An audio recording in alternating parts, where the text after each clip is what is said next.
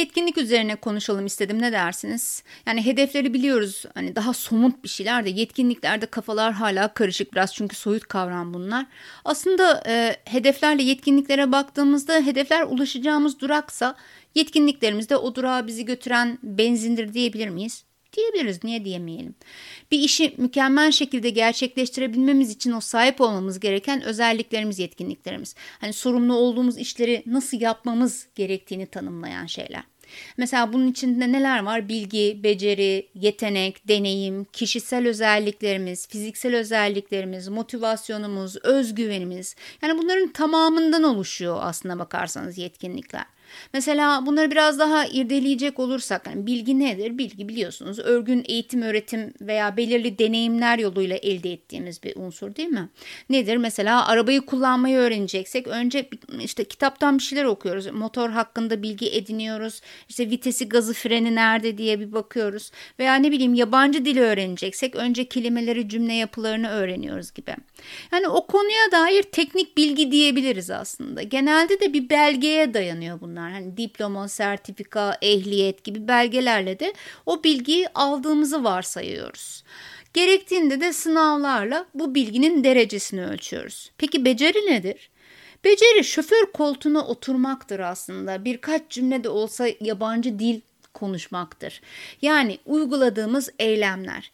Becerilerimiz bireysel özelliklere ve bilgiye bağlı olsa da uygulama yani deneyimle de gelişen şeyler. Yetenek de biraz daha belki farklı olabilir beceriden. Yani bir beceriyi kazanma, öğrenme ve o beceri sayesinde ihtiyaçları karşılama kapasitemizdir diyebiliriz. Araba kullanmaya yeteneğimizin olup olmadığı, yabancı dilimizle iletişim kurup kuramadığımız aslında yeteneğimizle ilgilidir değil mi? Deneyim de bilginin beceriye dönüşmüş hali.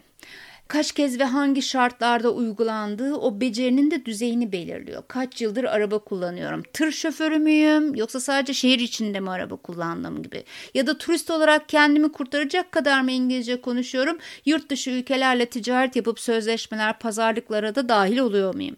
Yani kaç yıl, kaç defa, kaç adet, kaç liralık gibi sorulara verdiğimiz cevaplar deneyim diyebilir miyiz? Hadi ona da dedik diyelim. Yetkinliği oluşturan başka bir unsur ne? giderek olay biraz daha sofistike bir hal oluyor. Ee, bana kalırsa kişilik özelliklerimiz. Aslında bana da çok kalmıyor da yani bunlar araştırmalarda ortaya konmuş şeyler. Kişilik özellikleriyle yetkinliğin ne ilişkisi var derseniz gerçekten çok ilişkisi var. İş yapış biçimimizi o iş yaparken gösterdiğimiz tutumu, tavrı belirliyor kişilik özelliklerimiz. Ee, şöyle düşünün açık havada olmaktan hoşlanan uzun süre kapalı bir alanda masa başında kalamayan bir kişiden siz muhasebe yapmasını ya da bilgisayarın başında oturup kod yazmasını bekleyebilir misiniz?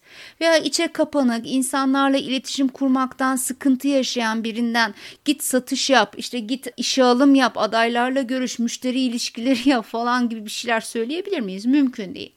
Bu açıdan kişilik özellikleri yetkinliklerin içerisinde çok önemli bir bileşen.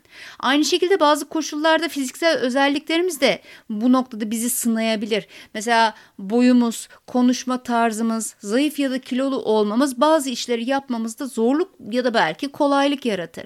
Mesela sesim çok kısıksa, konuşma zorluğu yaşıyorsam gidip televizyonlarda anar haber bülteni sunmamalıyım değil mi? Kişisel özelliklerimiz veya fiziksel özelliklerimiz fark etmez. İşi beklenen kalitede ve performansta yapmak için uygun olup olmadığımızın sorusunun cevabı aslında. Aksi takdirde herkes her işi yapar. Yani televizyonlarda dinleyemediğimiz türde haber bülteni sunan kişiler yok mu? Elbette var. Ancak işin istenen kalitede olması, yapılacak iş ile işi yapacak kişinin kişisel özelliklerinin uyumlu olması açısından önemli. Yetkinliği bir başka bileşeni de bence motivasyon. Gene bence diyorum ama bence değil tabii yani yapılan araştırmalarda böyle. Eylemi harekete geçiren duygularımız, arzularımız, fizyolojik ihtiyaçlarımız veya onun gibi benzer dürtüler yetkinliğimizin bir parçasını oluşturuyor. O işi yapma nedenimizi oluşturuyor. Her sabah neden işe gidiyoruz? Dünyayı kurtarmak mı istiyoruz? İnsanlığa yardım etmek mi istiyoruz? Ya da biraz daha bu kadar ulvi gitmeyelim de daha bireysele dönelim. Para kazanmak mı istiyorum? Kendimi yarar yararlı hissetmek, paylaşmaktan hoşlanıyorum. Bir şeyleri düzeltmekten, sorunları çözmekten zevk alıyorum. Başarma duygusunu yaşamak istiyorum. Kendimi güçlü hissetmek istiyorum. Gurur duymak istiyorum. Ya da birilerine bir şey ispatlamak istiyorum. Bunun gibi birçok motivasyon nedenimiz olabilir. Bu dürtülerimiz bizi o işi yapmaya iten güçler işte. Eğer bir şey yapma nedenimiz yoksa beklenen performansı gösteremiyoruz. Belki bir süre göstersek bile bunu uzun süre de sürdüremiyoruz değil mi? Şirket ve yöneticilerden bağımsız bir şekilde iş doyumunu yakalayabilmemiz için o işi yapma dürtümüzün olması gerekir. Bir amaca hizmet ettiğimizi hissetmeliyiz. Eğer bir işi neden yaptığımızı biliyor ve bu neden bizi tatmin ediyorsa ve bunu da sürdürebiliyorsak işte o konuda motivasyonumuz var demektir. Motivasyonumuz yetkinliğimizi ortaya koyabilmemizi sağlarken bu yetkinliği ortaya nasıl koyduğumuzu sağlayan da kendi benlik algımız ve özgüvenimizdir. Yani bir konuda yetkin olabilmemiz için o işi yapabileceğimize dair inancımızın olması gerekiyor değil mi?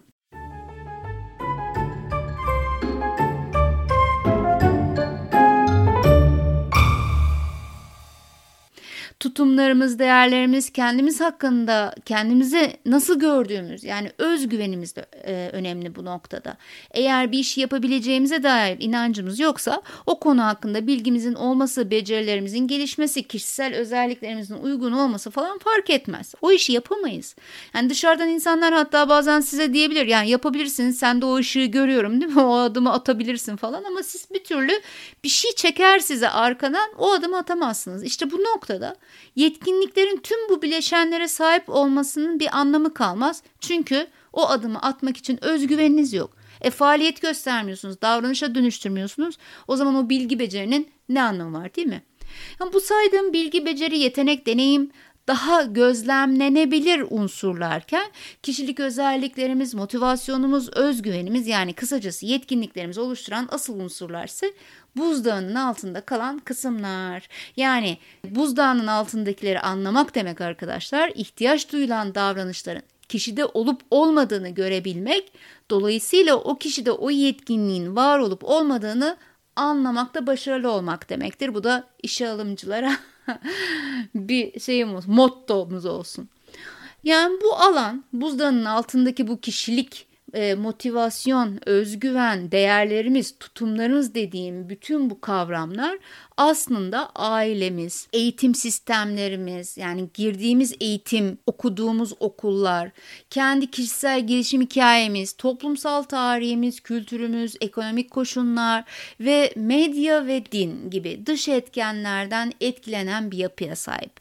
Her birimiz aynı olay karşısında çok farklı davranışları tercih ediyoruz. Birden fazla davranış seçeneği arasından bir tanesini seçip pat diye onu gösteriyoruz. İşte bunu yapma e, sürecimiz aslında buzdağının altındaki unsurların bizi etkilemesiyle oluşuyor. Bunları anlayabilmemiz için de aslında sadece çevremizdeki dünya hakkında bilgi sahibi olmamız gerekmiyor değil mi? Aynı zamanda bununla beraber yüksek derecede kendimizle ilgili bilgiye de sahip olmamız lazım ki ben o davranışı niye tercih ettiğimi anlayabileyim. O davranışı niye gösterdiğimi, o tepkiyi niye verdiğimi daha kolay anlayabileyim. Gözlemlemesi zor ya da pek mümkün olmayan bu kişilik özelliklerimiz, motivasyonumuz, işte özgüvenimiz, kendimizi eleştirme düzeyimiz, değerlerimiz, tutumlarımız. Bir davranışı neden ve nasıl yaptığımızı belirleyen unsurlar. Olaylar karşısında nasıl tepki veriyoruz? Sakin miyiz, hırçın mıyız, pasif miyiz, agresif miyiz? Olayları nasıl algılıyoruz? Zihnimizde o kişi, kurum veya objelerle ilgili oluşturduğumuz inançlarımız neler? Kendimizle ilgili sert eleştiriler yapan biri miyiz? Kendimizi hiç eleştirmeyen biri miyiz? Değil mi? Bu ikisi arasında ciddi verdiğimiz tepkilerde farklılıklar olacaktır. Bizim için hayatın olmazsa olmaz değerlerimiz neler? Yani o kırmızı çizgilerimiz neler? Bir sorun ile karşılaştığımızda paraya mı, aileye mi, güce mi, başarıya mı odaklanıyoruz? Yani tüm bu sorunların çözümünde, olaylara verdiğimiz tepkilerde birbirimizi farklılaştıran şeyler işte bunlar. Yani kısacası bir kişinin bir konuda gerekli bilgiye sahip olması ve o konuda beceri kazanmış olması deneyimli olması o konuda yetkin olduğu anlamına gelmiyor. Hiç hoş gelmedi değil mi bu? Yani bu bilgi gerçekten hoş değil. E, çünkü işe alımını çok daha zorlaştıran bir konuya doğru şu anda gittim biliyorum. Mesela Evrim ekip çalışmasının ne olduğunu teknik olarak biliyor. Bu bilgiyi kullanarak başkaları ile işbirliğinin sinerjisinden yararlanıyor davranışlarını, karşılaştığı sorunlardaki çözümlerini takım odaklı yürütüyor diyelim. Siz de bunu görüyorsunuz. Somut olarak karşınızda. Davranışı ve bu davranışının çıktıları belli. O zaman ne deriz? Evrim takım çalışmasında iyi diyebilir miyiz? Evet. Ama gene aynı evrim takım çalışması konusunda gene aynı bilgilere sahip. Ama ona göre takım çalışması kendi performansını düşüren bir şey. Böyle algılıyor. O zaman evrim ne yapar? Bu konudaki bilgilerini takım çalışması için kullanmayacak. Yani bilgisinin olması ona bir faydası var mı? Hatta bırakın ona bize yani şirketteki arkadaşlarına yöneticilerine, organizasyona bir faydası var mı? Maalesef yok. Zaten evrimin bu konuda bir motivasyonu da olmaz. Yani ben birileriyle çalışırsam performansım düşer diyor. Daha ne olsun hani kendi algısı öyle.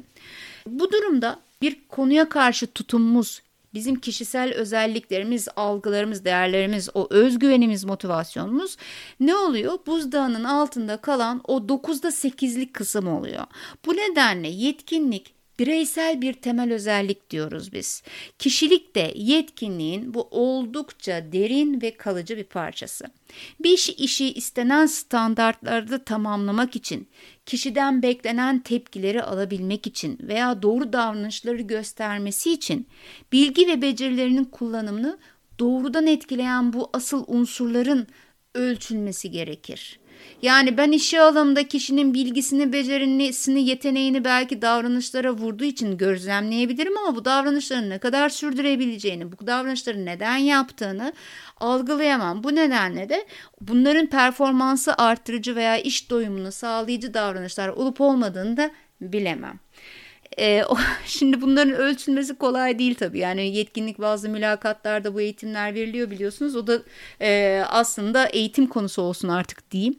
Ben sadece yetkinliklerle ilgili biraz daha detay bilgi vermek istedim. Umarım sizlere faydası olmuştur. Bunun üzerinde bir düşünelim. Belki sonra bir ara bu yetkinlikleri nasıl ölçebiliriz onun üzerine de konuşuruz. Ne dersiniz? O zaman görüşmek üzere. Hoşçakalın.